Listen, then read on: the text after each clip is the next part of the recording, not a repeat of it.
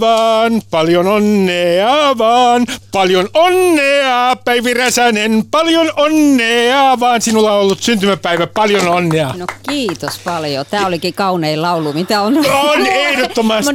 Tämä, nimittäin tämä on ainoa onnittelulaulu, mitä olen saanut Onko näin? Ei eilen kukaan laula. No tässä se tuli aivan tuolta niin kuin baritonilla tuli tässä. Nimenomaan. Tervetuloa ohjelmaan. Kiitos. Ja Kai Sadimaa, radikaalipappi, joka on saanut äh, vakavan moitteen tuomiokapituluilta, koska hän vihkii oh, homoparin äh, tervetuloa. Minä toivotan kiitos, sinutkin kiitos. laulajan tervetulleeksi. Aa, tervetuloa, tervetuloa. Hienoa, he, he, ovat, he ovat täällä tänään, mutta jos teille sopii, niin kuten kaikki tietävät, kuluttaminen on Suomen virallinen uskonto ja useimmat viettävät kaupallista joulua. Joten luen nyt kaikille kuulijoille tähän alkuun jouluevankeliumin, joka on tarkoitettu materialisteille äh, ja brändien ystäville. Tapahtui niinä päivinä, että eräästä tavaratalosta tuli ilmoitus alennusmyynnistä. Tämä alennusmyynti oli ensimmäinen ja tapahtui Sauli ensimmäisen toimiessa yliherrana.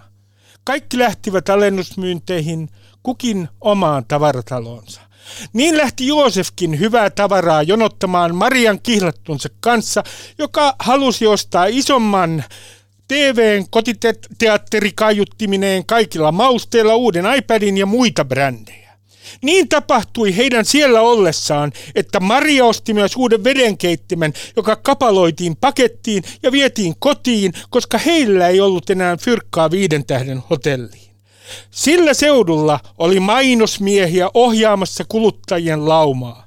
Niin heidän edessään seisoi fantastinen valomainos, ja fantastisen valomainoksen kirkkaus loisti heidän ympärillään, ja he peljestyivät suuresti.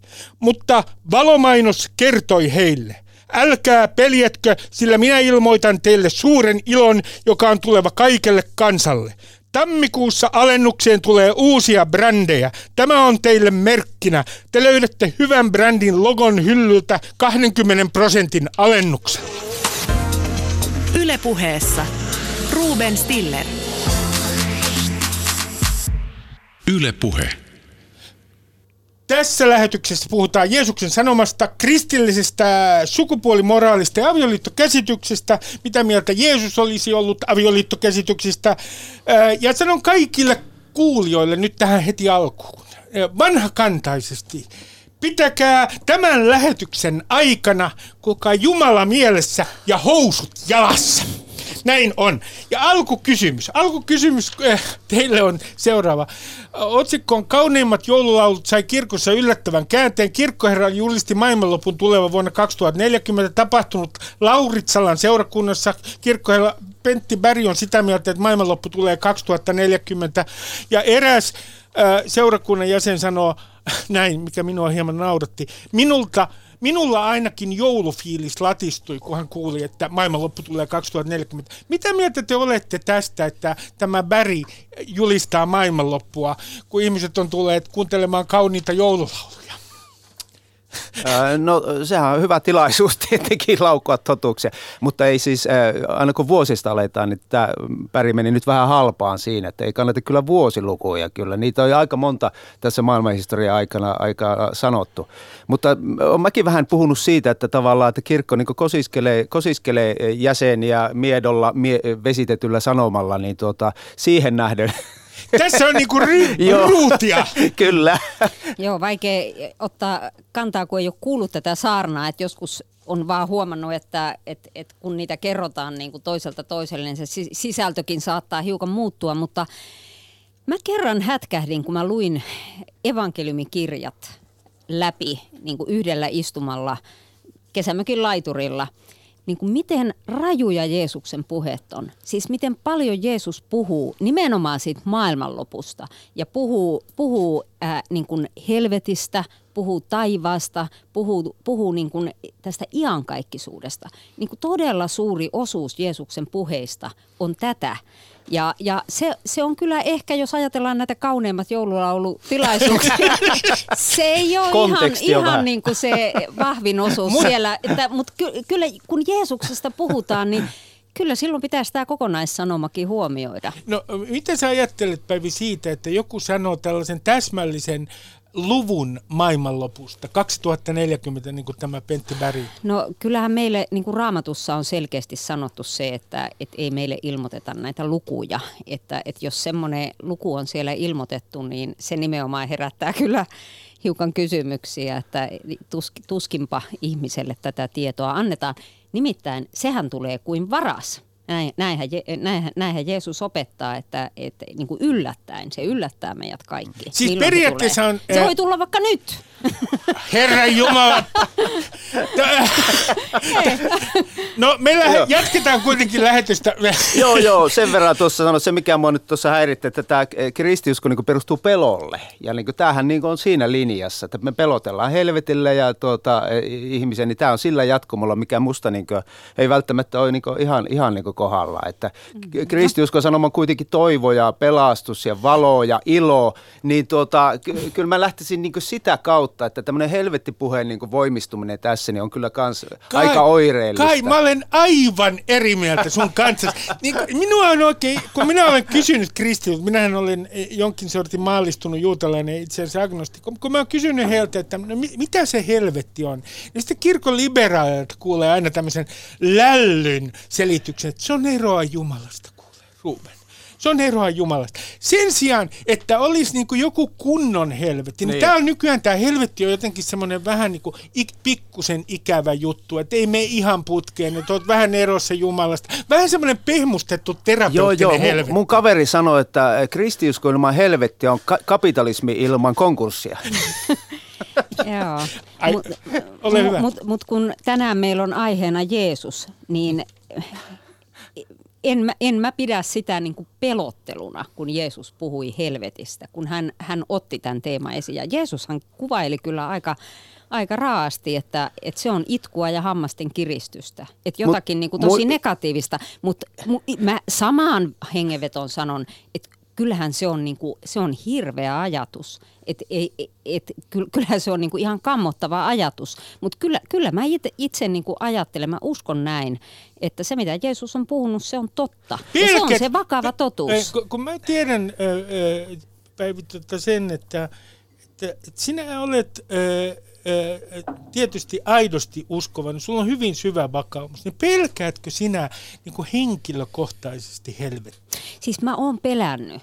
Mulla on ollut semmoinen vaihe nuorena, nuorena kristittynä, jolloin mä jotenkin koin, että mä en ole niin kuin riittävän hyvä kristityksi. Ja kun mä luin raamattua, niin sieltä nousi semmoisia tuomion sanoja. Ja mä olin niin niin tota ahdistunut, että mä suoraan sanoin jossakin vaiheessa ihan kieriskelin lattialla siitä ahdistuksesta, että et, et mä varmaan joudun helvettiin. Että, et kun mä katsoin kristittyjä, jotka oli niin kuin iloisia ja oli pelastusvarmuutta ja niin edespäin, mä ajattelin, että musta ei tule koskaan tällaista. Ää, ja, ja, Mikä mut, helpotti? Mutta mut se, mulle oli ihan ratkaiseva se, kun mä luin sitten roomalaiskirjettä ja siellä tuli vastaan sellainen sana, että, että kaikki ovat syntiä tehneet. Kaikki on Jumalan kirkautta vasta, vailla. Ei ole ketään, joka edes etsii Jumalaa. Niin mä niin kuin tajusin, että mä oon samalla viivalla näiden muiden kanssa, että, että ainoa mahdollisuus on pelastua Jeesuksen sovitustyöhön, siihen, että hän kuoli ristillä verisen kuoleman, sovitti mun syntini – niin kuin siihen uskomalla pelastua. Ja mä koen, että pyhä henki vaikutti minussa sen, että mä pystyin sen uskomaan. Ei sitä niin kuin inhimillisesti pysty uskomaan. Mä, mä uskon, että elävä pyhä henki lahjoitti mun sydämeen uskon Jeesukseen. Ja kyllä mulla on, on niin kuin vahva luottamus. En mä pelkää helvettiä, mutta totta kai mä otan sen vakavasti. Sen takia mä haluan myös puhua Jeesuksesta ja kertoa sitä mm. ihmisille, että kaikki muutkin vois pelastua, eivätkä joutu sinne helvettiin. No minä olen kuule Päivi matkalla sinne valitettavasti. älä, älä, älä ole. Mä, se voi mä, olla, että mä minä pesen Adolf Hitlerin selkää vielä. Hei, hei, tota, mä halusin tuosta Jeesuksen, kun Jeesus puhuu tuolla helvetissä Matteuksen eva, eh, tai äh, tota, viimeisestä tuomiosta, iankaikkisesta rangaistuksesta, niin ketkä sinne joutuu tai Jeesuksen mukaan tässä? Sinne joutuu ne, jotka ei tee, tuota, jotka tuota, ei, ei tee lähimmäisille hyviä asioita, jotka ei auta kärsivää lähimmäistä. Se, ei, ja tuota, ei, ei ole kysymys uskosta. Tässä ei ole kysymys uskosta, vaan tässä on teoista. Ei se auta, että joku sanoo Herra, Herra, Jeesus, Jeesus, vaan autat sä tuota maassa makavaa lähimmäistä. Jos et auta, sinä joudut sinne. Niin tämä kääntää, Jeesus ihan selvästi kääntää niin kuin, tämmöiseen van, niin itse vanhurskaalle, joka, joka kuvittele omistavansa uskon, niin hetkinen, älä kuvittele olevas varma – tuota, sä oot kulkenut tuon lähimmäisen, ei se auta tämä sun uskos mitään tässä. Eli mun mielestä tämä niinku Jeesuksen koko helvetti puhe on semmoinen niinku tavallaan horjuttaa juuri tätä, eikä hän niinku puhu mistään konkreettisesta kuoleman jälkeen olevasta helvetistä, johon, johon niinku, kuka meistä, niinku, niin. Mä, mä kysyn kai että sinulta ja itse asiassa Päiviltä tätä, koska mä, mä nyt lainaan äh, Kain teosta kymmenen käskyä kirkolle, joka on mainiota luettavaa. Äh, äh, Kai kirjoittaa näin. Todellinen Jeesus ei ole kusisukassa hissutteleva lammaskristus, vaan kesytön ja maskuliininen Juudan leijona, mies täynnä uhmaa ja vimmaa. Hän ei ole kompromisseja tekevä konsensusmies, vaan Nasaretin tinkemätön mestari, joka ei nuole valtaa ja voimaa, ei nyökyttele päätään, ei kumartele pappimaisen alentuvasti joka suuntaan, ettei vaan kukaan loukkaantuisi. Hän ei ole yläluokan sylikoira, harmiton pyhäkoulujen lammaspaimen, kaikkien kiva kaveri, vaan vallanpitäjien kauhu, kapinallinen ja köyhien vapautta, eh, vapauttaja. Päivi, mä kysyn mm. tästä, kun tästä saan nyt semmoisen käsityksen, että tämä Jeesus, niin hän on anarkistinen talonvaltaaja ja, ja hän on niin kuin jonkinlainen tämän päivän kommunisti, hän on hyvin radikaali ja näin. Mitä sinä sanot tällaisesta kuvasta, että Jeesus on itse asiassa, jos hän nyt tulisi äh, tänne uudestaan, niin palloilemaan, jos näin saa sanoa, anteeksi tämä mm. ilmaus, niin, niin hän olisi niin kuin, äärimmäisen, yhteiskunnallisesti äärimmäisen radikaali vallankumouksen. Mm. No siis kyllähän Jeesus oli aikanaan radikaali, se on, se on, se on ihan totta. Ja hän niin kuin aiheutti tosi paljon hämmennystä. Et kyllähän siellä me nähdään, että Jerusalem meni ihan sekaisin, kun Jeesus, Jeesus sinne tuli ja, ja, ja, ja niin kuin ihmiset oli puolesta tai vastaan ja lopulta aika suurella joukolla vastaan. Että hänet sitten lopulta tuomittiin ja ristiinnaulittiin. Äh, mutta mutta niin kuin, äh, eihän Jeesuksen ensisijainen tehtävä ollut se yhteiskunnallinen vaikuttaminen. Että hän, hän selkeästi irtisanoutui siitä, niistä toiveista, jossa hänet olisi otettu nyt niin kuin jonkinlaiseksi niin kuin juutalaisten ikään kuin kapinajohtajaksi tai, tai tämmöiseksi ma- maalliseksi hallitsijaksi. Hän ei ollut siis poliittinen hahmo. Ei, ei hän ollut poliitikko, ei kyllä. Mutta tuota, mut, mut niin kuin tähän, mitä Kai nosti esiin, mä haluan niin kuin ehdottomasti siihen, siihen palata, koska se liittyy tähän, että, että, että ne, jotka joutuu helvettiin, niin ne ää, ovat niitä, jotka eivät ole auttaneet lähimmäisiään. Se on ihan totta. Se on ihan totta. Mutta sen tuomion alla me ollaan kaikki. Ihan, ihan jokainen meistä. Varmasti Kai yhtä hyvin kuin minä, kuin Ruben. Minä? Siis Sinä minua kun syytät nyt? siis, kun jos, jos, jos luetaan nimittäin Jeesuksen vuorisaarna, jota, jota ihaillaan, jossa hän käy tavallaan niin kuin kymmentä käskyä läpi ja, ja niin kuin terottaa ne vielä äärimmilleen, että et niin kuin, et ei riitä pelkästään se, että sä et tapa, vaan sekin, että sä vihastut sydämessäsi, niin silloin, silloin oot jo rikkonut Jumalan tätä viidettä käskyä vastaan. Ja jos sanot lähimmäiselle, että sinä hullu, niin oot ansainnut helvetin tulen. Tai jos katsot naista himoiten häntä, niin, niin oot tehnyt jo sydämessäsi huorin. Ja sitten hän sanoo vielä kaiken lisäksi, että että, että olkaa täydelliset, niin kuin teidän taivaallinen isänne on täydellinen. Se on vähän Ei, liikaa vaadittu, nimenomaan, nimenomaan. Se on siis, vähän liikaa mä, Tässä on just se Jeesuksen pointti, että me ollaan kaikki syntisiä. Siis kukaan ei omien tekojensa eikä sen lähimmäisen vähäisen auttamisen, ei edes äiti Teresa mene niin kuin sen kautta taivaaseen, vaan, vaan niin kuin ainoastaan... Entä Sanna Marin? No ei hänkään, ei kukaan ihminen. Ja, ja sen takia me tarvitaan sitä niin kuin Jeesuksen sovitustyötä. Että kyllä siellä niin kuin viimeisellä tuomiolla, kun ollaan Jeesuksen edessä, polvillamme, niin kuin, niin kuin raamatussa kerrotaan, niin niin ei Saanko siellä... mä seistä? Mä luulen, että et, et, et saa. niin, niin, niin tuota, jos siellä ollaan sen oman hurskauden varassa ja niiden hyvien tekojen varassa, niin huonosti käy. Eli, eli sen takia meidän täytyy uskoa Jeesukseen, Mä... uskoa sovitukseen. Me vielä sanon tämän, kun Kaille haluan, haluan niin tämän vahvistaa, että tämä roomalaiskirjan kohta, täällä sanotaan selkeästi, että kaikki on syntiä tehneet, on Jumalan kirkkautta vaille ja saavat lahjaksi vanhurskauden hänen armostaan, sen lunastuksen kautta, joka on Kristuksessa Täällä lainetaan, täällä lainetaan raamattua, täällä on tänään vierana kansanedustaja Päivi Räsänen. Tunnettu ja, raamatun siteeraaja. Tunt, Mä oon tunnettu raamat... kä- käräjille. Ja täällä on pappi ja kirjailija Kai Sadimaa. Ää, kysyn nyt täältä, koska se unohtui minulta ohjelman alussa. En mm. kysyä sitä, että jos kai, oletetaan nyt niin todella, että Jeesus tulee tänne tämän ohjelman aikana, josta Päivi on minua jo pelotellut. Minä en tiedä, miten mm. suhtaudun koko asiaan, jos hän sattuu tulemaan tuosta ovesta, joka on toistaiseksi kiinni. Niin, niin, äh, niin mitä sinä sanoisit tai haluaisit kysyä Jeesukselta? No mä nyt tietenkin ajattelen sillä tavalla, että tämä Jeesushan ikään kuin ilmestyy koko ajan meille kärsivissä lähimmäisissä. Se, hän on niin jokaisessa niissä, niissä tuota, ihmisissä, jotka jollakin tavalla kärsii, niin, niin Kristus puhuttelee meitä heissä. Ja samoin kaikissa eläimissä, koko luomakunnassa niin tavallaan siinä, jos riistetään eläimiä luomakuntaan, niin tuota, se, se mua puhuttelee heissä. Mutta jos näin niin fyysisesti tulisi tämä sama, sama kaveri, joka täällä kerran tallusteli, niin tuota, en tiedä, voi olla, että siinä ei heti kysyiskään mitään, että se voi olla aika jotenkin, kuvittelisin, että se on aika vaikuttava kohtaaminen, mutta tuota, no kyllä me varmaan menisin tähän vaikeimpiin kysymyksiin, eli miksi on kärsimystä, miksi on kuolemaa, miksi on pahuutta, pahuutta tuota, olemassa tässä maailmassa. Ja tuota, ehkä kysyisin neuvoa, että miten me päästään pois tästä umpikujasta, missä me ollaan. Me ollaan ajettu niin monella tavalla maailma tuhon partaalle. Ja täällä on ihmiset toistensa kurkussa – joka paikassa, että mi, mi, miten me ratkaistaan tämä, tämä tilanne. No, mi, mitä sinä, Päivi, kysyisit Jeesukselta tai sanoisit hänelle? No. Liity äh, kristillisdemokraatteihin. no ei varmaan.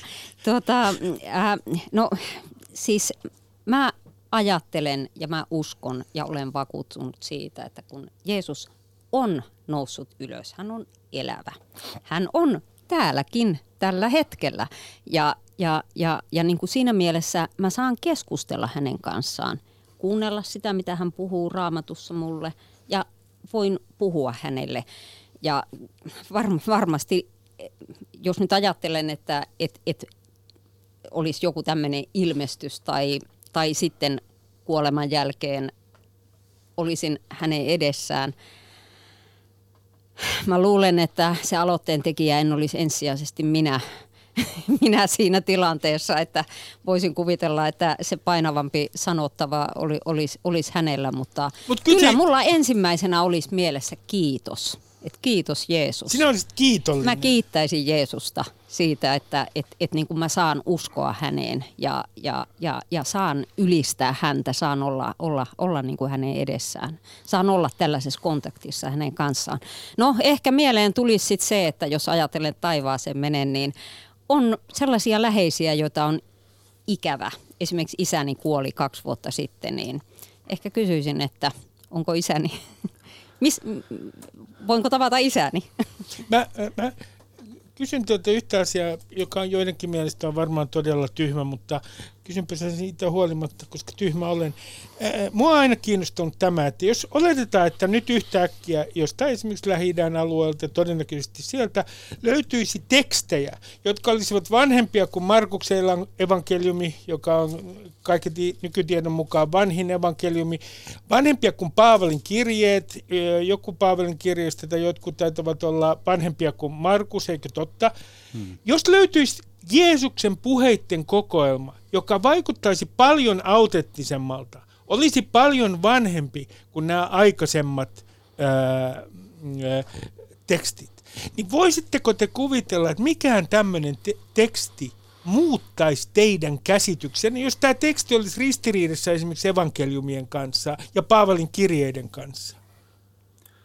No joo, mä, tota, mikä, mikä se voisi olla sitten, koska se, se sanomahan on hyvin yksinkertainen, että mikä voi olla niin kuin, jotain muuta kuin joku rakkauden sanoma, että, tuota, että, että ota vastaan rakkautta ja anna sen virrata eteenpäin. Mä katsoin, että se kristittynä oleminen on hyvin yksinkertainen, mikä sen evankeliumissa on. Ota vastaan se rakkaus, mikä sulle annetaan ja, ja hyväksy itsesi semmoisena kuin sinä olet ja hyväksy muut semmoisena kuin on ja rakasta heitä, niin okei, mikä sitten olisi sieltä, joka tulisi, niin kuin, mä en vaan voi ymmärtää, että mikä se voisi olla se, joka mullistaisi tämä, koska minusta tämähän on jo ihan tarpeeksi Sinä riittävää ja radikaali. Perussanoma on radikaali ja selkeä. Ei, ja joo, sitä ja, ei mikään uusi teksti. Ei, muuta. radikaali tasa-arvo, mitä Jeesus julisti, hyvin radikaali tasa-arvo. Se oli myös äh, hänen... No, mä Päiville kysyn näin. Mm. Tässä tekstissä siis, joka, on, joka löytyisi, niin siinä korostuisi tämä ajatus, jota itse asiassa raamattututkijat korostavatkin, että Jeesus pitää itseään ihmisen poikana.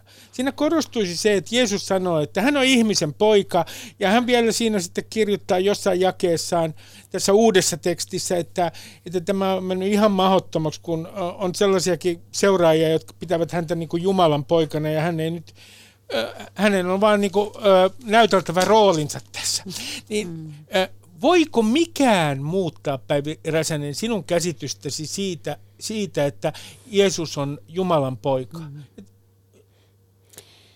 No siis ensinnäkään ihan tämmöisiä tekstejä, että on niinku, tämä on aika hassua tämmöinen jossittelu on, näiden on. tekstien kanssa, on. mutta tuota, Leikitään. Ää, niin le, leikkimistä, mutta siis kyllä mun ymmärtääkseni en nyt ole mikään niin historian tuntija, mutta esimerkiksi tämmöinen historiatsija kuin Josefus niin on kirjoittanutkin Jeesuksesta. Eli siis niin kuin aikalaiset tiesi, että tällainen on olemassa, mutta eihän nämä Josefuksen tekstit ole siis osa raamattua, että, että periaatteessa olisi mahdollista, että löytyisi joku kirjuri, joka on, on tehnyt havaintoja, mutta eihän se sitä muuta, niin kuin sitä lähtökohtaa, että tämä raamattu, joka meillä on, lähtien vanhan testamentin kirjoituksista, profeetoista, lähtien evankeliumiteksteistä ja sitten näistä apostolien kirjeistä, niin se on se Jumalan sana, Jumalan ilmoitus, jota niin kuin ihan alkukirkosta sieltä varhaisimmista kristityistä lähtien on, on niin kuin pidetty Jumalan ilmoituksena. Et se ei ole niin kuin mikä tahansa dokumentti, jota ihmiset on kirjoittanut, vaan, vaan se on Jumalan sana. Eli tämä elävä Jeesus, hän, hän itse viittasi että, niin kuin juutalaisille silloin aikana, että, jotka yritti väitellä vähän Jeesuksen kanssa esimerkiksi Mooseksen opetuksista. Me ollaan niin, kova porukkaa, no, niin, niin, me juutalaiset, me väitellään Jumalan niin, pojankin niin, kanssa. Niin, niin Je, Jeesus sai itse niin kuin sanoi, että jos te Moosesta uskositte, niin te uskositte minua, koska Mooses on jo minusta kirjoittanut. Eli Jeesus niin kuin ymmärsi, että vanhan testamentin kirjoittajat on jo profetoinut, kirjoittanut hänestä. Ja sitten nämä apostolit, esimerkiksi Paavali, jolle Jeesus ilmestyi, niin myös, myös kirjoitti hänestä. Eli tämä on se Jumalan sana. Ei, ei se muuttaisi mua niin kuin tällaiset äh, fake uutiset. Fake-uutiset? Se olisi fake-uutinen. Okei. Okay. Okay. Sehän on näköjään vähän sopimuskysymys, mikä on fake-uutinen, jos tietty kirja on kanonisoitu. Mutta mennäänpä nyt äh, asia, josta Päivi Räsänen haluaa kes- tietysti keskustella. Eli mennään kristilliseen seksuaalimoraaliin. taas kerran Päivi joudut keskustelemaan tästä. kysyn sinulta Päivi nyt aluksi, että, että pysyen tässä Jeesus-teemassa, että, että oliko Jeesus seksuaalinen olento? No Jeesus oli ihminen Jeesus oli sekä Jumala, hän on Jumalan poika, että ihminen. Ja kyllä mä ajattelen, että hän oli, hän oli mies. Hän ei ollut aviossa. E- e- Oliko eikä, hänellä seksuaalisia eikä kiusauksia sun mielestä? No se ei ole varmaan mikään mun mielipideasia. Hänellä oli kiusauksia. Se, mitä me tiedetään raamatusta, niin me tiedetään, että kiusaaja kiusasi häntä. Siinä ei kerrota mistään niin kuin seksuaalisista asioista, eli en, en tiedä, en mä mutta, tiedä. Mutta Päivi, mutta, me, se, me no, tiedä. Mutta mä pidän sen ihan mahdollisena, että, koska toisaalta sitten taas puhutaan, esimerkiksi hebrealaiskirjassa sanotaan, että, että hän oli kaikessa kiusattu niin kuin mekin. Että kyllä, kyllä se on ihan mahdollista. Mutta, mutta Päivi, jos hän mutta hän, ei langennut, hän ei langennut syntiin. Hän ei tehnyt syntiä. Ihmis, ihminen voi olla kiusattu, niin kuin Jeesustakin kiusattiin. Kiusaajahan yritti houkutella Jeesusta polvistumaan hänen eteensä tai hyppäämään sieltä kalliolta alas, äh, vuorelta alas vedoten vielä jopa raamatun lauseisiin tämä kiusaaja, mutta, mutta Jeesus ei langennut syntiin. M- Hän oli Päivi, täydellinen. Emmehän me tiedä, emmehän me tiedä. Siis faktahan on tämä, että me emme tiedä hänestä noin historiallisesti kovin paljon. Ja yksi asia, mitä me emme tiedä, ää, on se, että oliko hän homo vai hetero vai transihminen. Ei meillä ole mitään käsitystä siitä. Ei meillä ole hänen sukupuolisesta suuntautuneisuudestaan mitään varmaa käsitystä. Hmm tämähän on minun mielestäni ihan selvää.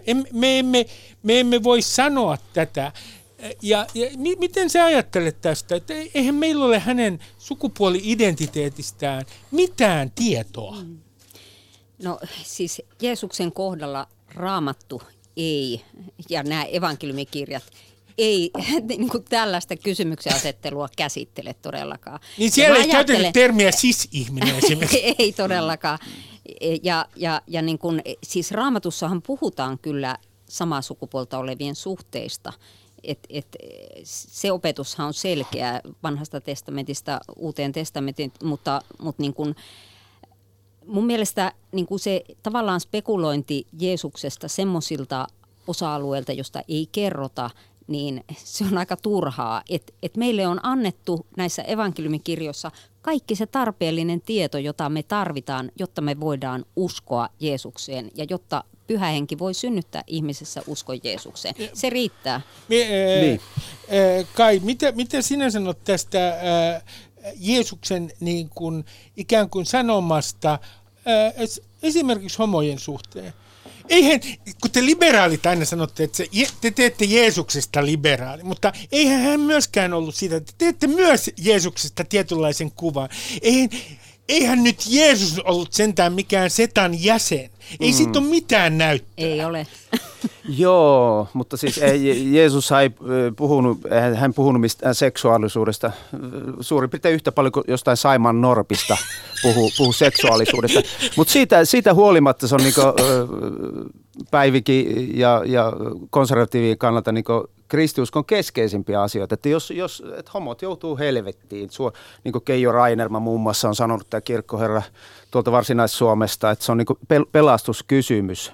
Mutta tosiaan Jeesus ei puhu, ja avioliitostakin Jeesus puhuu ainoastaan yhden kerran. Ja siitä on niin tehty tämmöinen keppihevonen, konservatiivit on tehnyt siitä tämmöisen, että Jeesus olisi asettanut siinä niin miehen ja naisen välisen avioliiton ei, ei, ei, mit, ei, ei se mitään asettanut, vaan se, se kohta, missä Jeesus puhuu tuota, että minkä Jumala on yhdistänyt, sitä älköön ihminen erottako ja mies ja nainen, kun menevät yhteen. Alussa Jumala loi joo, niin, alussa, joo, joo, joo, mutta mm. se, se pointtihan on ihan, hän puolue, kun siinähän tuli fariseukset kysymään, että saako, saako tuota vaimon hylätä mistä syystä tahansa.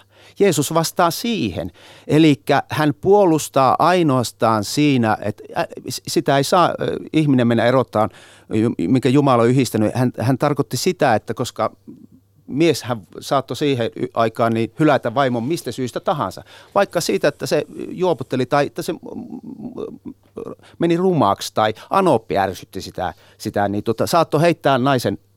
Jeesus puolusti avioliitossa olevaa heikompaa osapuolta, eli naista. Ja tämä oli se pointti. Eli Jeesus vastusti tämmöistä patriarkaalista instituutiota. Jeesus vastusti kolme asiaa. Kotia, uskontoa ja isänmaata.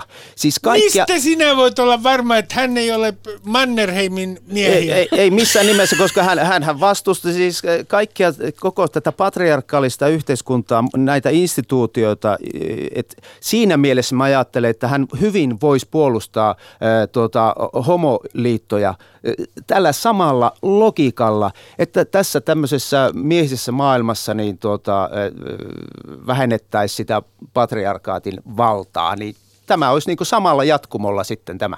Mielenkiintoista, Päivi, mä kysyn sulta yhdessä. Minä yritän, Päivi Räsänen, käännyttää sinut tässä lähetyksessä. Ja jos sinä sanot, että Jeesus saattaa tulla toisen kerran tämänkin lähetyksen aikana, niin minä sanon sinulle, Päivi Räsänen, että on täysin mahdollista, että minä pystyn kääntämään, vaikka pidän sitä aika epätodennäköisenä, sinun kantasi äh, esimerkiksi homoliittojen suhteen. Mä, nyt mä sanon sulle äh, yhden, yhden äh, argumentin kun esimerkiksi puhutaan, että jotenkin homous on luomisjärjestelmän vastaista. Miten niin luomisjärjestelmän vastaista, koska 1500 ää, ää, eläinlajia homostelee, jos näin sanoa luonnossa. Näin kertoi asiantuntija muun muassa Roman Schatzin maailmankirjaohjelmassa. Toisin sanoen se on aivan luonnollinen ilmiö, sitä on luonnossa – niin ei se voi olla mitenkään luonnonjärjestyksen vastaista Päivi Räsänen. Hmm. No, tuota... No niin, nythän huokaa, voi että! Tähän taas, taas tätä, taas tätä. Joo. No siis mä, mä, mä menen nyt tämän Jeesuksen kautta, kun Jeesus Joo. on kerran meidän teema. Jeesushan uskoi, ää, niin kuin hän tuossa jo aiemmin totesin, si, sen mitä vanhassa testamentissa, mitä, mitä Mooses on kirjoittanut, mitä profeetat on kirjoittanut. Ja siellä Mooseksen kirjoissa aivan selkeästi myös tämä samaa sukupuolta olevien suhteet tuomitaan. Ja asetetaan avioliitto nimenomaan miehen ja naisen välille. Ja nyt kun puhutaan luomisjärjestyksestä, niin Jumala loi ihmisen mieheksi ja naiseksi. Ja, ja asetti avioliiton nimenomaan miehen ja naisen välille, ei kahden samaa sukupuolta olevan välille.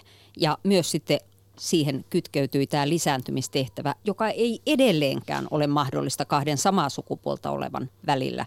Eli se, mistä sitten taas apostoli Paavali roomalaiskirjassa puhuu, eli nämä roomalaiskirjeen nämä kuuluisat jakeet, jotka twiittasin viime kesänä, niin siellähän Paavalin idea on juuri se, että hän, hän kuvaa sitä, että miten sy, niin kuin se ihmisen syntiin lankeemus, se, että miten meidän niin kuin ajattelutapa vääristyy, että, että ihminen niin kuin lankeaa pois siitä luomisjärjestyksen, Jumalan luomisteosta, eikä ymmärrä sitä, että Jumala on todellakin luonut maailman, Jumala on luonut ihmisen ja sitten nämä samaa sukupuolta olevien väliset suhteet, niin ne ei ole sen mukaista, mitä Jumala on tarkoittanut, Mo, eikä Jumalan mut, tahdon mutta mukaista. Mutta Päivi Räsänen, niin. kun sä, sä, sä tulkitset äh, raamattua, siis Paavalin kirjeet, ja sit sä oot sanonut, että, niin, että, että vanhassa testamentissa on joitain kohtia, jotka on niin tarkoitettu lähinnä Israelin kansalle. Toisin sanoen ne mm. eivät ole ylipäteviä ää, ää,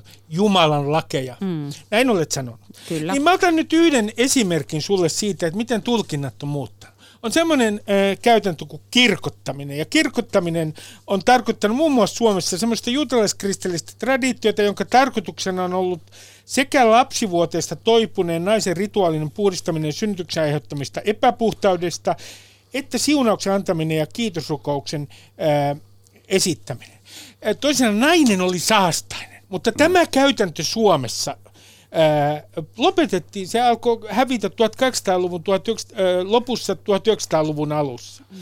Niin siis, pitäisikö meidän nyt, kun on aikaisemmin tulkittu, että nainen on tällä tavalla ää, saastainen mm. ja hänet pitää kirkottaa, niin tätäkin käytäntöä on muutettu. Mm. Ni, niin mi, mi, minkä takia sä e, niin kuin ikään kuin oletat, että tulkinnat ei oikein niin kuin olisi muuttunut mm. muissa suhteissa, kun puhutaan raamatun sanasta? Mm. No ensinnäkin tämmöistä sanaa ei käytetä kuin kirkottaminen siellä vanhassa testamentissa, mutta, mutta sitten eh, niin kuin ymmärrän kyllä tuon pointin, mutta siis siellähän näkyy paljon sellaisia äh, niin kuin epäpuhtauteen tai saastaisuuteen, epäpyhyyteen liittyviä käytäntöjä, oli, oli niin kuin näitä eläinuhreja ja niin edespäin, jotka on ihan selkeästi meille kerrottu, että ne on siis Uuden testamentin puolella, että ne on ollut tällaisia ikään kuin kuvannollisia ää, niin kuin esikuvia siitä, mitä Jeesus tulee tekemään, kun hän ristillä sovittaa ihmisten synnit, kaiken niin kuin sen häpeän ja saastaisuuden ja, ja, ja synnin. Ja kyllähän niin kuin Jeesuksen oma esimerkki siitä, että hän esimerkiksi, kun sitä syntilangennutta naista, huorin tehnyttä naista tuotiin hänen eteensä ja, ja aiottiin ruveta kivittämään ihan niiden vanhan testamentin käskyjen pohjalta, jotka oli, oli, oli niin, niin silloin ollut, ja ki- niin, jotka silloin olivat olleet voimassa, jotka oli sitä Israelin ajan vanhan tai... testamentin lainsäädäntöä, niin, niin Jeesus otti hyvin selkeän kannan, e, että kuka teistä on synnitön, se heittäkö ensimmäisen kiven. Eli nämä, nämä tavallaan nämä kuolemantuomiot ja muut, mitä, mitä, mitä niin kuin löytyy sieltä vanhan testamentin puolelta, niin ne on, ne on tavallaan niin kuin kuvia siitä, miten ihminen – jokainen meistä, joka tekee syntiä, niin ansaitsee sen kuoleman. Ja, ja, ja, mutta mutta Mut, niin kuin Jeesus tuli ristillä sovittamaan niin, että meidän ei enää tarvitse kuolla. Me saadaan me, uskoa armoon ja anteeksi mä, mä en väittele sun uskon kanssa, Päivi, mutta mua, mua niin kuin kiinnostaa tässä se, että mikä on ikään kuin autenttista Jumalan sanaa ja mikä on sitten katsotaan sellaiseksi, että no, täytyy ottaa huomioon historiallinen konteksti ja niin edelleen. Raamattu on tulkittava raamatulla. Ja se sinä, on se pointti. Ja Kai Sadima sanoi, että raamatusta ei saa tehdä Jumalaa. Mitä se tarkoittaa Kaisaninmaa? No siis päivilläkin ne on hyvin valikoiva toi tavallaan se raamatun tulkit, että hänkin siteraa Mo- Mooseksen kirjaa tuossa ja sitten, sitten tuota, positiivisesti jossain kohtaa ja sitten vähän niin to- negatiivisesti tai, tai e, e, e, kätkee sen tuommoiseen johonkin nämä, nämä kohdat, jossa puhutaan tosiaan, että siellä ei pidä, jos, jos tosiaan kirjaimellinen Päivi niin kuin oot, niin tota, sun pitäisi hyväksyä myös tosiaan se, että tottelemattomat lapset kivitetään ja aika, aika monia muitakin Mutta eihän Jeesus Ai... hyväksynyt näitä kivityksiä. Jo, jo, siis kyllähän me nähdään jo, Uudessa testamentissa Joo, mutta se millä se, tavalla että... sä tulkitset sitä raamattua niin en, noin kirjaimellisesti, niin en, en, tässä on en, en tosi, tosi tuota, ristiriita. Mutta siis se, se mikä tuota, että raam, Raamattu, me ollaan, me ollaan heti niin kuin umpikujassa siinä, jos me lähdetään tulkitsemaan raamattua noin kirjaimellisesti. Sitä mä tarkoitan, että raamattu ei ole Jumala, se ei ole erehtymätön, se ei ole tippunut taivasta, se on ihmisen kirjoittama, eikä Jumalan sormi ei ole sitä kirjoittanut. Se, se on vajavainen ja raadollinen kirja. Ja se raamattu on niin kuin ihmisen sydän jossa tuota, meillä on sydämessä taistelu hyvän ja pahan välillä. Ja raamattu kätkee, kätkee niin yl, ylhäistä ja alhaista. Ja se ei vapauta meitä mistä, se ei vapauta niin yksilöä, se ei ole lakikirja, se, se ei niin vapauta meitä kamppailemasta niin rakkauden ja, ja hyvän puolesta, vaan, vaan tuota, se on kuvausta siitä. Se, kaikki on niin todistusta tämmöistä Jumalaa merkitystä etsivästä ihmisestä. Ja jos me luetaan sieltä esimerkiksi vanhasta testamentista jotain mielettömän julmia kohtia, jossa Jumala kehottaa tappamaan tuon filistealaiset viimeisen miehen naiseen ja eläimeen saakka, niin tota, sehän ei kerro Jumalasta, vaan se kertoo ihmisestä. Ihminen on tulkinut tiettyjä tilanteita siellä ja parhaan ymmärryksensä mukaan mukaan laittaa sanoja Jumalan suuhun. Ja tässä on kysymys pyhitetystä väkivallasta. Ja se on heimouskonno, se kertoo heimouskonnosta. Niin tämä edelleen jatkuu minusta tämmöisessä päivi, räsäsläisessä uskonnollisuudessa tämmöinen tietynlainen heimo, heimouskonnollisuus tässä näin. Että tuota, et, et, kysym... Heimo, hei, niin. annetaan Päiville, oikein hyvä Kai, annetaan Päivi, oletko sinä äh, heimolaisia, niin kuin sanotaan? No siis raamattua on tulkittava nimenomaan kokonaisuutena. Sitä täytyy lukea kokonaisuutena ja nyt mä en ota kyllä kunniaa kaikesta tästä tulkinnasta itselleni, vaan, vaan ihan esimerkiksi näille Uuden testamentin ja, ja, ja niin kuin apostolien kirjeille, joissa käydään sitä, niitä vanhan testamentin, esimerkiksi hebrealaiskirjeessä käydään juuri näitä, näitä tuota vanhan testamentin uhrikäytäntöjä ja muita läpi ja selitetään, että mitä ne tarkoittaa tässä mut, niin kuin mu- uuden liiton tilanteessa, Jeesuksen ristinkuoleman jälkeisessä tilanteessa. Hyvä. Ja anteeksi, mä haluan sen verran vielä jatkaa, että että, et... älä, älä jatka, minä saatan kääntyä kristityksi, jos jatkaa. No, no, juuri sitä varten, juuri sitä varten. ei pelkoa. Nimittäin mä sanon, että ei, ei tällä lailla voi niin kuin Kai tekee niin kuin poimia raamatusta sellaisia kohtia, joita niin kuin itse haluaa. Sinähän se poimit, enkä kohdan, minä. Ja sitten ei, ei, ei niin kuin uskokaan toiseen kohtaan, vaan se on Jumalan sanaa koko raamattu. Ylepuheessa Ruben Stiller. Yle Puhe. Täällä on tänään vieraana Päivi Räsänen ja äh, pappi ja kirjailija Kai Sadimaa. Äh, ja olette kuulleet, Päivi on oikein saarnannut tänään. Sinun on mennyt pyhä henki. Mutta mä kysyn sulta Päivi yhden asian. Jos nyt Tieteellistähän yksimielisyyttä tästä ei ole. Mutta oletetaan nyt, että saataisiin aivan varma tieteellinen näyttö siitä, että esimerkiksi homous on niin kuin geneettinen ominaisuus hyvin mm. pitkälti. Mm. Muuttaisiko se sinun käsitystäsi mistään?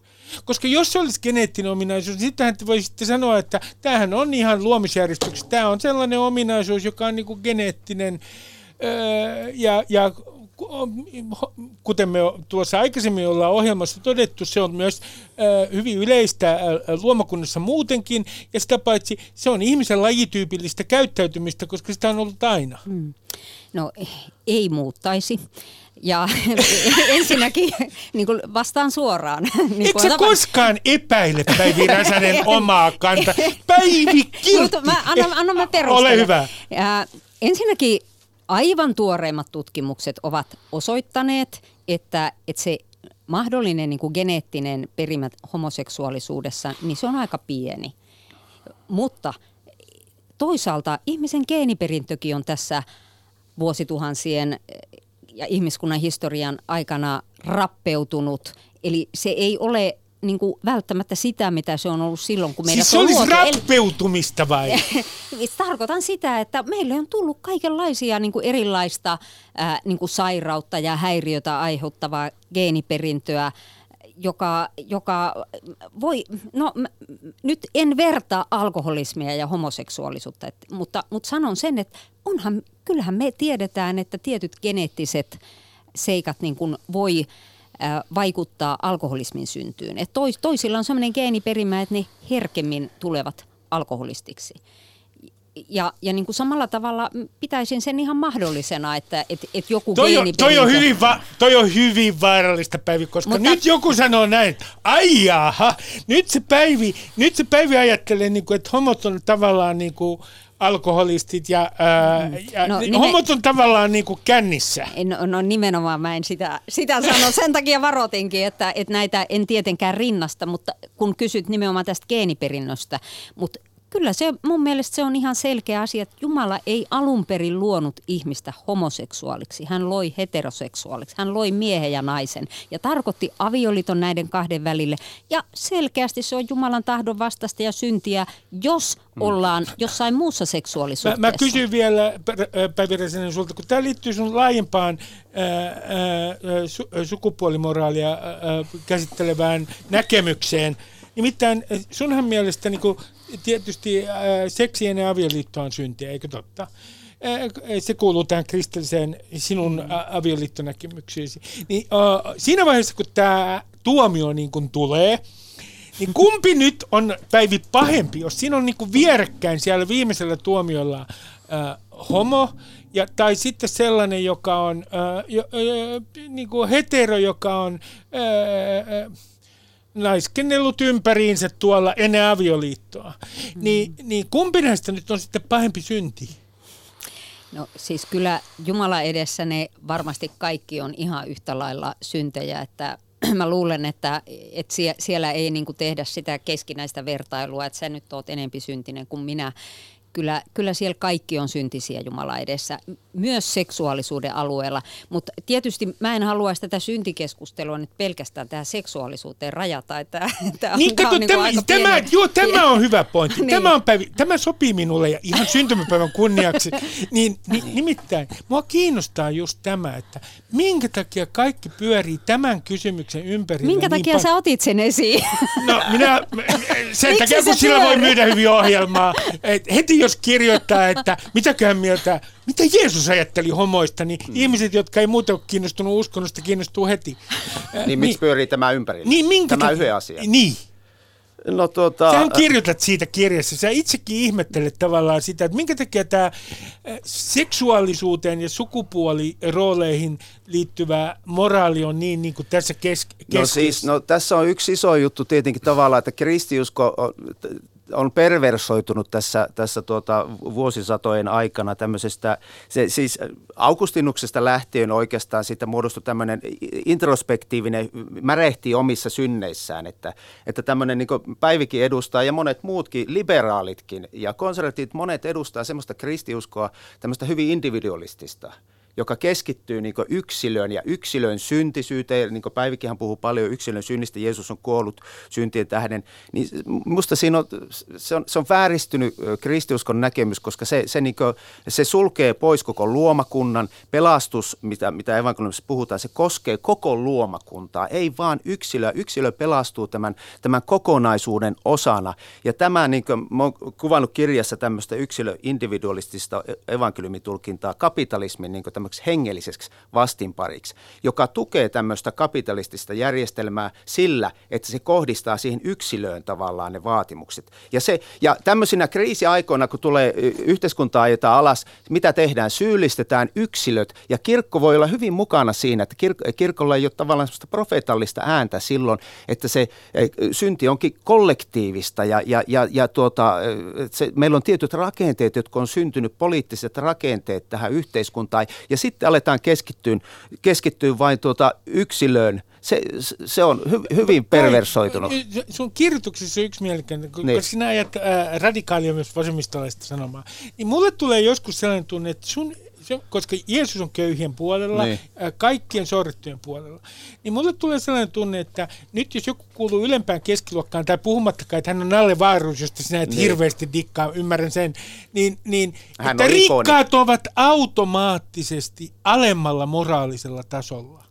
Jeesuksen sanoman mukaan. No siis, tuota, siis, siis sinänsä ei ole mitään ongelmaa, mutta niin se mitä Jeesuskin kohtaa rikkaita tuolla evankeliumissa, niin tavallaan että se, se rikkaus on sitonut ihmisen – että se ei, ole, se ei pysty niin valitsemaan jotain, mitä Jeesus puhuu Jumalan valtakunnasta. Ja tavallaan, koska se, se, se, se, se vieraannuttaa Jumalasta. Se, se vieraannuttaa elämän perusasioista, se vieraannuttaa Jumalasta, se vieraannuttaa myötätunnosta kaikesta. Niin kysymys on siitä, että tavallaan, että jos ne lähti Jeesuksen luota tyhjien käsiin pois, ne, sen takia, koska ei, hän työntänyt heitä, vaan he itse, itse tuota, lähtivät siitä, koska eivät kyenneet, koska he ovat, olivat sen äh, rikkauden vankilassa. Ja siitähän on kysymys, että autoajat ovat, autoajat ovat hengellisesti köyhät. Just sitä, kun ihminen on tyhjä. Ja Tämähän ei tarkoita sitä, että tässä ei idealisoida siis- köyhyyttä millään tavalla, että eihän se köyhyys sinänsä itsessään tee ketään tavallaan autoksi. Köyhäkin voi olla hyvin tuota, tavallaan niin johonkin, fakkiutunut johonkin katkeruuteen tai siihen, että no minä tavallaan rikkauteen sitä kautta, kun en ole, mulla ei ollut varallisuutta. Että se köyhyys jotain, totta kai se voi, rikaskin voi olla, löytää sen köyhyyden, mutta se vaatii niin jotain semmoista... Sisäistä ava- se, va- se vaatii metanoijaa, tämmöistä mielen, mielen voimakasta muutosta, että se voi kohdistua jokaiseen meistä tavallaan tietenkin se, se sana, että ja yhteen lahi rikkaaseen kuin, kuin köyhänkin. Mä, mä kysyn Päiviltä että kun sä, Päivi, mä tiedän, että sä oot kyllästynyt tähän sukupuolimoraalikeskusteluun. mutta, siihen. mutta okay. ei, kun mä en palaakaan. Mä, en vähän, mä vähäksi aikaa menen tuosta seksistä jonnekin muualle. Okay, okay. Ni, niin mua kiinnostaa se, että minkä takia sä et ole saarnannut nimenomaan tätä nykypäivän materialismia vastaan, tätä kulutususkontoa vastaan, koska se on paljon olennaisempi asia mm. noin kristinuskon kannalta. Se, että tämän yhteiskunnan niin kuin virallinen uskonto näyttää olevan kuluttaminen. Mm. Mutta ei sulta tuu samanlaisia saarnoja kuluttamista, liiallista kuluttamista vastaan. Mm. Minkä takia sinä keskityt niin paljon tähän sukupuolimoraaliin? No tietysti se, mikä, mikä mulla on lainsäätäjänä tullut eteen, siis kans, eduskuntatyössä, niin on ollut aika paljon näitä tällaisia arvokysymyksiä, joiden takia, joihin on joutunut ottamaan kantaa ja tavallaan sitä kautta eh, sitten, sitten tullut, tullut julkisuuteen, että äh, kyllä mä niin kuin itse jotenkin toivon sitä ja, ja, ja niin kuin haluaisin esiintyä ää, silloin kun niin kuin kristittynä esiinnyn, niin tämän, tavallaan tämän kokonaissanoman, Jeesuksen armon sanoman, armon evankeliumin kautta enemmän kuin jonain nimenomaan näiden seksuaalikäsitysten moralisoijana, mutta sekin on osa, osa raamatun opetuksia. Päivi, Mut, mä, mä kysyn joo. konkreettisen kysymyksen. Joo. Oletetaan, että sulla on sukulainen, joka äh, haluaa, sulla on sukulainen, joka on siis gay, ja hän haluaa mennä naimisiin samaa sukupuolta olevan mm. ihmisen kanssa. Ja hän on sinulle rakas sukulainen. Niin pidäksä kiinni kannasta semmoisessa, voiko, voiko mikään tällainen inhimillinen kontakti ja, ja ikään kuin äh, esimerkiksi tämmöinen läheinen sukulaisuussuhde äh, henkilön kanssa, joka todella haluaa mennä naimisiin samaa sukupuolta olevan tyypin kanssa, muuttaa sun käsityksesi? Mm. Siis kyllä mulla on ystäviä ja työtovereja, läheisiä ihmisiä, joilla on, on tämmöinen gay-identiteetti tai, tai joku muu seksuaali- tai sukupuoli-identiteetti.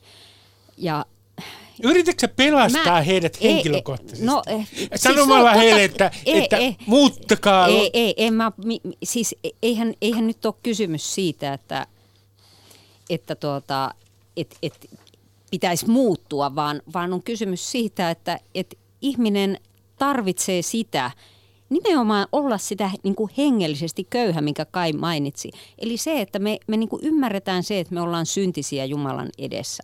Ja se koskee ihan yhtä lailla näitä gay-ihmisiä kuin muitakin. Ja silloin vaan se Jumalan sana, Jumalan opetus, niin se pitää niin kuin ikään kuin rohjeta sanoa ja ottaa vastaan. Mutta kyllä näitä lähimmäisiä silti voi rakastaa, heitä voi hyväksyä, heidän kanssa voi olla tekemisissä. Et en, en, en mä niin kuin missään nimessä halua olla kenenkään niin kuin tuomarina henkilökohtaisesti. Mutta mä, mä niin kuin palaan tähän, tähän, minkä Kai nosti esiin tämän tämän niin kuin hengellisen köyhyyden, niin siinähän Jeesus tarkoittaa juuri sitä. Siinä itse asiassa ei puhuta köyhyydestä, vaan siinä puhutaan hengellisestä köyhyydestä. Että et, et tavallaan ne ihmiset, jotka on ikään kuin ää, itse tyytyväisiä, sellaisia, että, niin kuin, että mä pärjään kyllä, minä rakastan lähimmäistäni, minä noudatan käskyjä, niin kuin tämä rikas mieskin, rikas nuorukainen, joka uskoi kaikki kymmenen käskyä täyttäneensä, niin Jeesus osoitti hänelle, että kun hän sanoi, että mene ja myy kaikki, mitä, mitä sulla on, niin sen, että hänelläkin oli sitä niin kuin ahneutta. Ei, ei hän ollutkaan kaikkia niitä käskyjä täyttänyt. Hänkin joutui ikään kuin syntisen paikalle siinä Jeesuksen edessä ja sillä tavalla niin kuin hengellisesti köyhäksi. Tosin se, mikä oli surullista, niin hän meni pois. Mä, hän, mä, ei, hän ei nöyrtynyt Jeesuksen edessä ja, ja, ja niin kuin tunnustanut syntejä. Pä, Päivi, Päivi juuri kuvaili, kuvaili minua. Kiitos Päivi, se oli erittäin hieno kuvaus. Erittäin hieno kuvaus minun synneistäni. Äh, tuota, kysyn sinulta kai se, seuraava, kuusateistit ja usein myös marksilaiset tahot sanovat näin, että uskonnot eivät oikeastaan niiden ei pidä nauttia mitään erityistä suojaa. Niin, niin äh, koska ne ovat ideologioita siinä, missä muutkin ideologiat. Niin pitääkö sun mielestä uskonnoilla olla laissa esimerkiksi, ja viittaa nyt uskorauhan rikkomiseen esimerkiksi Suomen laissa, jonkinlainen erityissuojelus, vai onko uskonnot ihan samanlaisia ideologioita kuin muutkin ideologiat? No tuota, ei se uskonto sinänsä ei ole ideologia, se uskonto on uskonto – religio tulee, eli uudelleen yhdistää. Siinä on kysymys uudelleen yhdistämisestä, niin että ihminen löytää, yhdistyy henki ruumis ja, ja mies, nainen, kaikki vastakohta pareja, että, että tämä jakautunut maailma, jonka me jokainen tunnetaan itse, että me ollaan jollain tavalla jakanut. Ei olla niin sinut itsensä kanssa. Religio, uskontohan on niin tämä al, alun perin. Niin sehän, siinä on kysymys ideologiasta. Totta kai se voidaan valjastaa ideologian palvelukseen uskonnot. Mutta, tuota, mutta ei se sinänsä. Lähtökohtaisesti ei ole kysymys ideologiasta, mutta että tarviiko se sitten suojaa, niin ei, mä, niin kuin, mä, mä oon niin protestantti kuitenkin, että ei missään nimessä, koska siis jos, eihän olisi koskaan syntynyt mitään luterilaista kirkkoa, ei, ei olisi syntynyt protestanttista kirkkoa, jos ei olisi niin kuin, tavallaan Jumalaa pilkattu, jos ei olisi rikottu uskon rauhaa, niin miten me voidaan niin kuin, laissa silloin kysymys on minusta niin se, että siellä laissa onkin jotenkin, että se on, niin liittyy yleiseen järjestykseen. Eli sehän liittyy tämmöiseen yhteiskunnalliseen järjestyksen pitoon, koko uskontorauha. Ja tavallaan minusta siinä on, siinä on kyllä to, todella vaarallista, koska silloin niin estetään myös uskonnon uudistuminen ja tämmöiset reformaatiot, minkä mä katson protestanttina. Meidän täytyy niin koko ajan, koskaan kirkkoa ei voi lyödä liian tuota lujaa koska tämä instituutio, hän kadottaa sen alkuperäisen olemuksen. Niin kuin kirkko on kadottanut täydellisesti. Vallattomien kirkosta on tullut vallankirkko kaikki, niin sitähän pitää lyödä ja sitähän pitää rikkoa sitä uskon rauhaa sillä tavalla. Ja tavallaan sitä Jumalaa pitää pilkata Jumalaa. Sitä, joka on luotu Jumala, joka on tämmöinen vallan niin pönkkä ja tämmöinen valtio Jumala, niin – ilman muuta sitä pitää tuota, silloin siinä mielessä pilkata. Mit, mitä mieltä sinä olet, Päivi? Mikä tekee nyt uskonnosta, esimerkiksi sun uskonnollisista vakaumuksista, jotenkin erilaisen kuin kaikki muut ideologiat? Siis, että minkä takia uskontoja pitää erityisesti suojella laissa? Mm. No tämä on tietysti nyt tämmöinen niin kuin lainsäädännön ja yle, yli, ylipäänsä niin kuin tämän ikään kuin yhteiskunnallisen järjestyksen kysymys, että että et millä tavalla me, me, me niin kuin, ää, ikään kuin suojataan niitä ihmisiä. Ei, on, onhan se totta, että et eihän me niin kuin meidän lainsäädännöllä Jumalaa suojella. Et Jumala, vaan ihmisten... Jumala, ne vaan, vaan niin kuin ihmisten tunteita ja, ja, ja niin kuin ihmisiä. Ja, ja tuota, kaikissa kansainvälisissä ihmisoikeussopimuksissa on kyllä niin kuin uskonnonvapaus nostettu omaan erityiseen asemaan, eli, eli se mainitaan erikseen. Ja, ja siinä mielessä niin kuin tämmöinen niin kuin uskonrauhan rikkominen, niin kyllä sille, sille niin sen säätelylle mun mielestä on perusteita. Mutta sitten tämä on vaikea kysymys, nimittäin on sellaisia yhteiskuntia, Mä esimerkiksi silloin, kun olin kirkollisten asioiden ministeri, niin kävin keskustelua Kiinan uskontoministerin kanssa. Ja hän niin kuin perusteli sitä heidän lainsäädäntöään nimenomaan niin kuin sillä uskon rauhan säilyttämisellä. Ja siellähän tosiasiassa vainotaan, vainotaan kristittyjä mm. ja uskonnollisia vähemmistöjä. Muslimeja, niin, muslimeja. Että et, et, kyllä, kyllä tämä on niin kuin kaksipiippunen asia. Mutta missä, jos mä kysyn henkilökohtaisesti sulta, että meillä ei ole paljon tässä aikaa, missä kohtaa sä oot itse loukkaantunut uskoosi kohdistuneesta pilkasta? missä se raja kulkee? Mm. No mä, mä en ole kovin herkästi loukkaantuva ihminen, mutta täytyy sanoa, että kyllä sellaiset asiat, jotka mulle on itselleni hirveän pyhiä, niin, niin kuin sellaisten ää, pilkkaaminen esimerkiksi jossain sketsiohjelmassa, niin ei mua yhtään naurata. Että se tuntuu pahalta esimerkiksi vaikka ehtoollisen. Jeesuksen ruumis ja veri että et jos siitä niinku tehdään semmoista niinku herjaa, se tuntuu musta pahalta. Ja ennen kaikkea minusta tuntuu pahalta, että nämä ihmiset, jotka pilkkaa, niin ne ei tajua, miten pyhiä asioita he on, on niin kuin herjaamassa, että mistä he joutuu vastaamaan siellä viimeisellä tuomiolla. Jeesus heitä armahtakoon. Minä olen siellä heidän kanssaan tuomittavana, äh, mutta minä mm. seison, en ole polvillani. Tota, Kyllä olet. Tai sano ihan lyhyesti, että mikä sua loukkaa? Loukkaako sua mikään, minkäänlaisen sun no, Ei ole ainakaan vielä tähän päivään mennessä loukannut. Että tuota, voi olla, että sitten joku on, mutta kyllä mä on niin kuin, esimerkiksi Brianin elämä. Mä katsoin joka vuosi se aina. Monty, Sehän, Monty, Monty Pythonin Brianin elämä, missä niin kuin, tuota, todella niin kuin pilkataan just ihmisten muodostamia käsityksiä uskonnosta, että ei mä oikein vielä tiedä, että voi olla, että raja tulee jossakin vastaan. Se riippuu aina tyylistä, millä tavalla se tehdään. Jos ehtoollisestakin, niin voi Minä kiitän Päivi Räsänen, Kai Sadinmaa tästä vilkkaasta keskustelusta. Kiitos. Ja, ää, teille ää, huomauttaisin, että ää, Pirkka Petter Petelius on, PP Petelius on tänään pyytänyt anteeksi uudestaan. Ja jos te olette heittäneet jotain ää, vitsejä, niin pyytäkää anteeksi nyt, tänään, koska lopullinen tuomio on joka tapauksessa tulossa. Kannattaa todella miettiä, minkälaisia vitsejä heittelee. Hyvää joulua! Ylepuheessa Ruben Stiller. Yle Puhe.